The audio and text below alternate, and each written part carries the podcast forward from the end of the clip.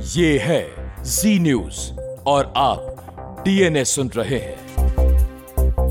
अब हम आपको यह बताएँगे कि दुनिया के सबसे अमीर उद्योगपति इलॉन मस्क आजकल ट्विटर को सवा तीन लाख करोड़ रुपए में क्यों खरीदना चाहते हैं? अपने 11 वर्ष के इतिहास में ट्विटर ने 11 में से 9 साल मुनाफा नहीं कमाया, बल्कि सिर्फ़ घाटा किया। उसकी बैलेंस शीट काफ़ी कमज़ोर है, एक कंपनी के तौर पर। लेकिन इसके बावजूद इलॉन मस्क इसे मुँह मांगे दाम पर खरीदना चाहते हैं। क्यों?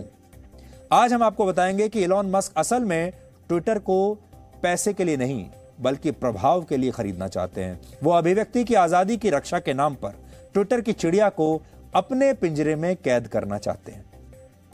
इस समय ट्विटर में इलॉन मस्क के पास लगभग नौ दशमलव दो प्रतिशत की हिस्सेदारी है। इसके अलावा अमेरिका की मशहूर investment management company Vanguard group के पास दस दशमलव तीन प्रतिशत, अमेरिका की एक और investment banking company Morgan Stanley के पास आठ दशमलव चार प्रतिशत और सऊदी अरब के prince Al Waleed bin Talal के पास ट्विटर में पाँच दशमलव दो प्रतिशत की हिस्सेदारी है। इसके अलावा ट्विटर में दूसरी कंपनियों के पास कितनी हिस्सेदारी है यह आप अपनी टीवी स्क्रीन पर देख सकते हैं, लेकिन जो बड़े बड़े हिस्सेदार हैं, वो लगभग यही है। इलॉन मस्क चाहते हैं कि ये सभी कंपनियाँ इन्वेस्टर्स और उद्योगपति ट्विटर में अपनी हिस्सेदारी उन्हें बेच दें और वो ट्विटर के इकलौते मालिक बन जाएँ। इलॉन मस्क ने ट्विटर को खरीदने के लिए तीन लाख बाईस हज़ार करोड़ रुपए का ऑफ़र दिया है। ये वैल्यू लगाई है उन्होंने इस कंपनी की और ये पैसा इतना है कि इससे श्रीलंका जैसे देश का आधे से ज़्यादा कर्ज चुकाया जा सकता है। हालाँकि इलॉन मस्क के इस ऑफ़र को लेकर दुनिया भर की बड़ी बड़ी कंपनियाँ और उद्योगपति काफ़ी हैरान है। क्योंकि ट्विटर एक ऐसी कंपनी है जो पिछले कई वर्षों से लगातार घाटे में चल रही है। फिर भी इलॉन मस्क इसे खरीदना चाहते हैं। वर्ष 2021 में ट्विटर को 1690 करोड़ रुपए का घाटा हुआ था। 2020 में यही कंपनी 10,600 करोड़ रुपए के घाटे में थी। और अगर पिछले 11 वर्षों की बात करें तो 11 में से 9 वर्ष इस कंपनी को भारी घाटा ही उठाना पड़ा है। तो ये इसकी बैलेंस शीट है। इसका जो फाइनेंशियल परफॉर्मेंस है वो है। इसलिए आपके मन में सवाल ज़रूर होगा कि जो कंपनी शुरुआत से ही घाटे में है उससे इलॉन मस्क सवा तीन लाख करोड़ रुपए में क्यों खरीद रहे हैं? आखिर ट्विटर में ऐसा क्या है कि इलॉन मस्क को यह घाटा नज़र नहीं आ रहा? इलॉन मस्क ने कहा है कि वो कारोबार करने के मकसद से ट्विटर को नहीं खरीद रहे, बल्कि वो इस सोशल मीडिया प्लेटफॉर्म को खरीद कर ये सुनिश्चित करना चाहते हैं कि दुनिया में ट्विटर का इस्तेमाल करने वाले लोगों को इसके माध्यम से फ्रीडम ऑफ़ स्पीच यानी अभिव्यक्ति की आज़ादी बेरोक टोक मिलती रहे। और वो इस प्लेटफॉर्म के माध्यम से अपने विचार और अपनी बात दुनिया तक पहुंचाते रहे। यानी अभिव्यक्ति की आज़ादी के नाम पर वो इस ट्विटर की चिड़िया को अपने पिंजरे में बंद करना चाहते हैं, कैद करना चाहते हैं। इलॉन मस्क भले ही फ्री स्पीच की बातें कर रहे हो, लेकिन सच ये है कि वो ट्विटर की चिड़िया को फ्री स्पीच के नाम पर अपने ही पिंजरे में कैद कर रहे हैं, करना चाहते हैं और वो ट्विटर को घाटे में होने के बावजूद इसलिए खरीद रहे हैं क्योंकि वो जानते हैं कि आज के इंटरनेट के युग में जो काम एक ट्वीट कर सकता है, वो काम एक शक्तिशाली बॉम्ब या मिसाइल भी नहीं कर सकती। यानी इलॉन मस्क ट्विटर की क्षमता को समझते हैं और वो जानते हैं कि अगर ट्विटर का नियंत्रण उनके हाथों में आ गया तो वो दुनिया के बड़े बड़े इन्फ्लुएंसर्स बड़े बड़े नेता बड़े बड़े सेलिब्रिटीज और ब्लू टिक वाले प्रभावशाली लोगों को बहुत प्रभावित कर पाएँगे। संक्षेप में कहें तो ट्विटर की सॉफ्ट पावर का वो इस्तेमाल करना चाहते हैं। और ये जो सवा तीन लाख करोड़ की कीमत है, ये उसकी कीमत है। और इस सॉफ्ट पावर को आप इन आंकड़ों से समझिए। वर्ष 2010 में दुनिया भर में ट्विटर के कुल यूज़र्स की संख्या सिर्फ़ पाँच करोड़ चालीस लाख थी। लेकिन वर्ष 2021 में यह संख्या बढ़कर 40 करोड़ हो चुकी है, जिनमें से 20 करोड़ 60 लाख यूज़र्स हर दिन ट्विटर को एक्सेस करते हैं, डेली यूज़र्स हैं। इस समय दुनिया में जितने लोग सोशल मीडिया पर हैं। उनमें से आठ दशमलव आठ पाँच प्रतिशत यूज़र्स ट्विटर को एक्सेस करते हैं। इसके अलावा इंटरनेट के सात दशमलव दो प्रतिशत यूज़र्स कम से कम महीने में एक बार ट्विटर का इस्तेमाल ज़रूर करते हैं।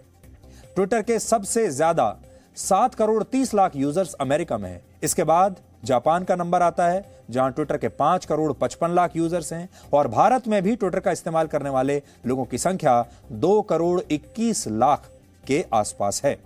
इसके अलावा ट्विटर पर सबसे ज़्यादा अड़तीस दशमलव पाँच प्रतिशत यूज़र्स ऐसे हैं जिनकी उम्र 25 से 34 वर्ष के बीच है, जबकि 18 से 24 साल के 17.1 प्रतिशत लोग ट्विटर का इस्तेमाल करते हैं। यानी दुनिया भर के जो युवा हैं, जो यूथ पॉपुलेशन है, या वो लोग जो अब धीरे धीरे पैसा कमाना शुरू कर रहे हैं, जो अभी आगे चलकर वर्षों तक पैसा भी कमाएँगे और वर्षों तक बहुत प्रभावशाली रोल निभाएँगे अपने परिवारों में, अपने दफ्तरों में और अपने समाज में वो सब लोग ट्विटर के साथ जुड़े हुए हैं। लोग ट्विटर क्यों इस्तेमाल करते हैं? इसे आप अमेरिका के इस उदाहरण से समझिए। अमेरिका में 48 परसेंट लोग खबरें जानने के लिए ट्विटर पर आते हैं, जबकि इतने ही लोग एंटरटेनमेंट के लिए इसका इस्तेमाल करते हैं। 34 परसेंट लोग अपने परिवार और दोस्तों के साथ संपर्क में रहने के लिए ट्विटर का इस्तेमाल करते हैं। लेकिन बड़ी बात यह है कि 48 परसेंट लोग ये कह रहे हैं कि वो खबरों के लिए ट्विटर पर आ रहे हैं। ये एक बहुत बड़ा बदलाव है। क्योंकि इससे पहले आप लोग सोचते होंगे कि खबरों के लिए लोग न्यूज़ चैनल्स पर आते हैं, खबरों के लिए लोग अखबार पढ़ते हैं, या मीडिया, जो मेन स्ट्रीम मीडिया के अलग अलग प्रोडक्ट्स हैं, उन पर आते हैं।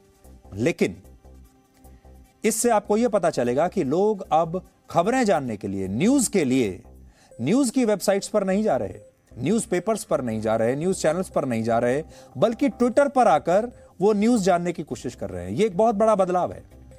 इसके अलावा ट्विटर पर बराक ओबामा से लेकर जस्टिन बीबर और भारत के प्रधानमंत्री नरेंद्र मोदी से लेकर इलॉन मस्क तक सब लोग मौजूद हैं।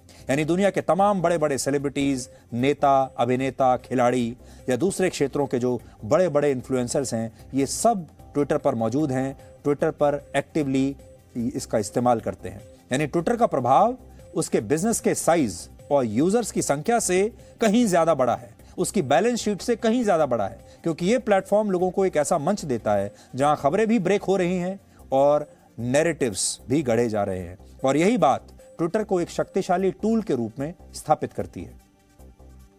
आज आप क्या सोचते हैं? आपकी पसंद नापसंद क्या है? आपके राजनीतिक विचार क्या हैं? आप अपने देश और अपनी सरकार को लेकर क्या सोचते हैं? अलग अलग मुद्दों को लेकर आपकी धारणा क्या है? इसका सारा डेटा इन सोशल मीडिया कंपनियों के पास है। और किसी भी कंपनी के पास आपका ये सारा डेटा होने का मतलब है कि वो आपके तमाम फैसलों को आसानी से प्रभावित कर सकती है।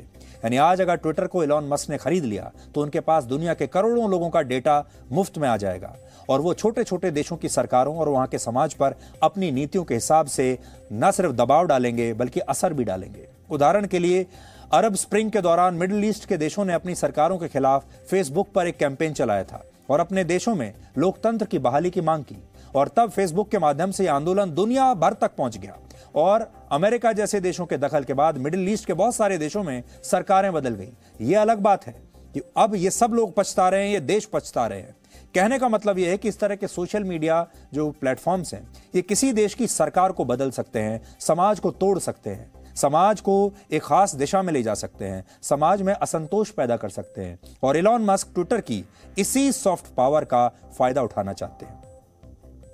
एक और उदाहरण देखिए। मान लीजिए भविष्य में कोविड जैसी कोई महामारी आती है और भारत जैसा देश अपने लोगों की जान बचाने के लिए लॉकडाउन लगा देता है। लेकिन इलॉन मस्क को लगता है कि इस लॉकडाउन की वजह से उनकी अपनी फैक्ट्रियाँ बंद हो जाएँगी और उनका कारोबार ठप पड़ जाएगा। इसलिए वो ऐसी स्थिति में ट्विटर का इस्तेमाल किसे बचाने के लिए करेंगे? लोगों की जान बचाने के लिए या अपना बिज़नेस बचाने के लिए? संभव है वो अपना व्यापार बचाने के लिए ही ट्विटर की मदद से भारत की सरकार या किसी भी देश की सरकार पर दबाव बनाएँगे।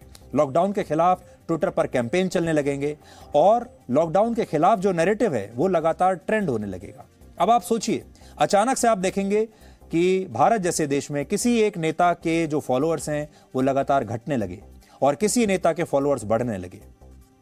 और किसी एक खास विषय पर, कोई एक खास विचारधारा के जो ट्वीट्स हैं, वो अचानक से ट्रेंड होने लगे और दूसरी विचारधारा पर जो बातें लिखी जा रही हैं, वो कहीं नीचे दब रही हैं। तो क्या होगा? और इलॉन मस्क भारत में आना चाहते हैं, भारत के बाजारों में आना चाहते हैं, अपनी गाड़ी टेस्ला गाड़ी वो यहाँ पर बेचना चाहते हैं और भारत सरकार से बहुत सारी रियायतें चाहते हैं। टैक्स रिबेट्स चाहते हैं, डिस्काउंट्स चाहते हैं, जो भारत सरकार उन्हें दे नहीं रही। अब ऐसे में अगर इलॉन मस्क जैसा व्यक्ति ट्विटर खरीद लेता है तो वो भारत सरकार से अपने सारे पुराने हिसाब किताब चुकता करने की कोशिश करेगा। इलॉन मस्क ये भी जानते हैं कि वो ट्विटर की मदद से दुनिया के छोटे बड़े सभी देशों की सरकारों को ब्लैकमेल करने की क्षमता रखते हैं और इसका इस्तेमाल अपनी नीतियों को, अपने बिज़नेस मॉडल को लागू करने के लिए वो कर सकते हैं।